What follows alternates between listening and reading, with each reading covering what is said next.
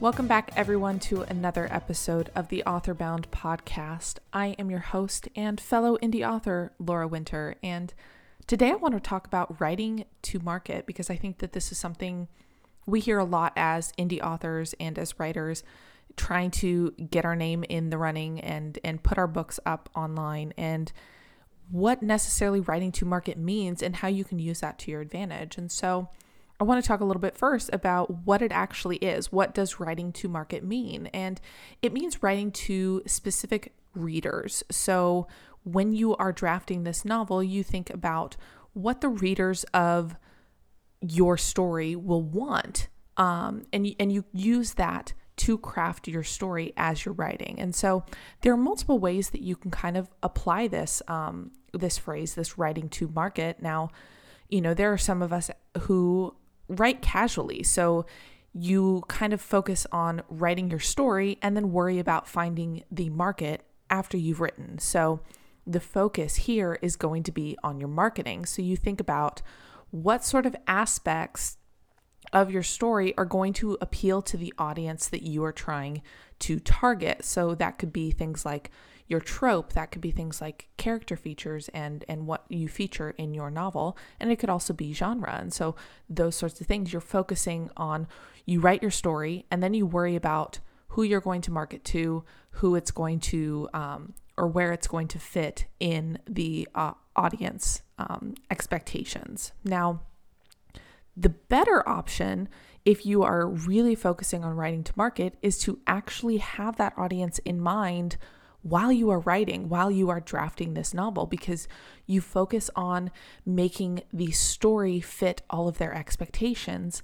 And the challenge for you is to actually make that story enjoyable versus just cookie cutter, like pulling tropes, pulling specific characters, and, you know, cookie cutter fitting a genre. What are ways that you can write those things, but also make it unique, make it yours? And so, when you're writing with an audience in mind, you focus more on the expectations, the tropes, the heroes, the journeys that fit into the category that you are going to target. So if you're writing a romance novel, the expectation is that you're going to have a hap- happily ever after. Romance novels have happily ever afters. And so when you're writing this story, you have to make sure that you are putting the pieces through your novel that will end in that expectation of a happily ever after.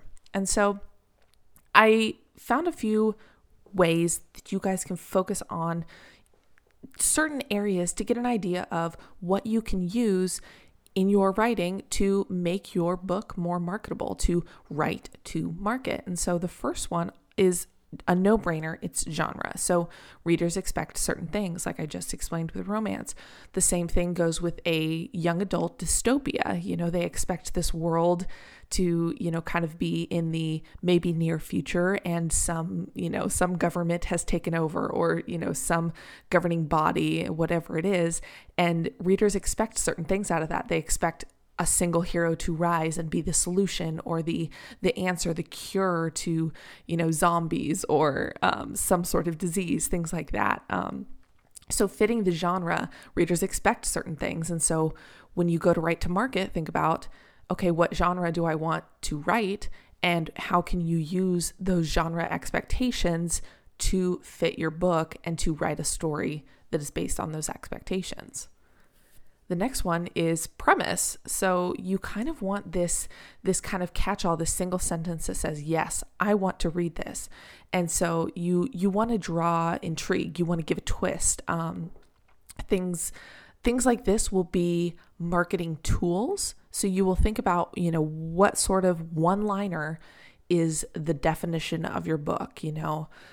Um, you can look at things like the Hunger Games, where you know a girl sets out um, or you know this community essentially pits teenagers against each other and a fight to the death for their entertainment. Now that is intrigue. That is you know that gives you a twist on the normal dystopia and, and gives you something to kind of look forward to and something to expect as well. The next one is plot. So think about what your readers, maybe um, based on the genre that you're writing in, what sort of plot do they like? Do they like fast? Do they like slow? So think about romance. You kind of want that slow burn. You have to write a full book. You don't want them to instantly fall in love and that's the end of the story. No, they the expectation is that you have this this drawn out story. You have this drawn out plot. There has to be ups and downs and things like that you also think about, you know, action. Um, you know, if you're writing uh, a fantasy or if you're writing um, maybe a sci fi plot, you want some action, you want some adventure mixed in there. And so think about what the expectations are for the style of writing, number one, that you can actually write, but also what the readers will expect. The next one is character. Now, a lot of the books that I write are based on characters because that's the genre that I write in, but some uh, some books don't necessarily focus on the characters. The the expectation in you know maybe sci-fi and a little bit of high fantasy is less focus on the characters and more on the world building, more on the the intricacies of a universe of a world that they have created. And so think about when you're writing this story, are the characters going to be the focus? Um, you know, what sort of things do the readers expect from those characters? Do they want character growth? Do they want emotion?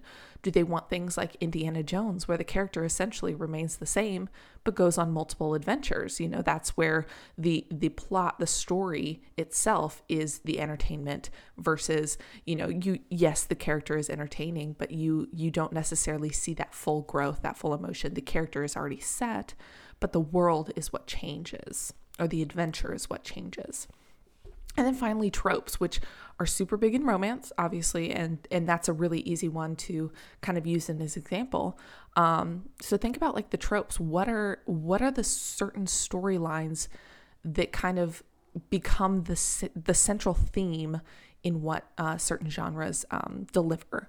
So, you know, romance, there are a lot of tropes like second chance romances, there are tropes like fake dating. Um, so, you use these sorts of things as marketing tools. So, you know, if you, whether you have written this casually and you're trying to find the market after you've written your book, or whether you're writing with the audience in mind. You know, you use these sorts of things as marketing tools to help you find the right audience and to help the right audience find you as well. So think about the fake dating trope. So, you know, things like taglines that say for lovers of fake dating or fake dating like you've never seen before, you know, things like that. And so think about the twist that you provide in your story and use that as a marketing tool.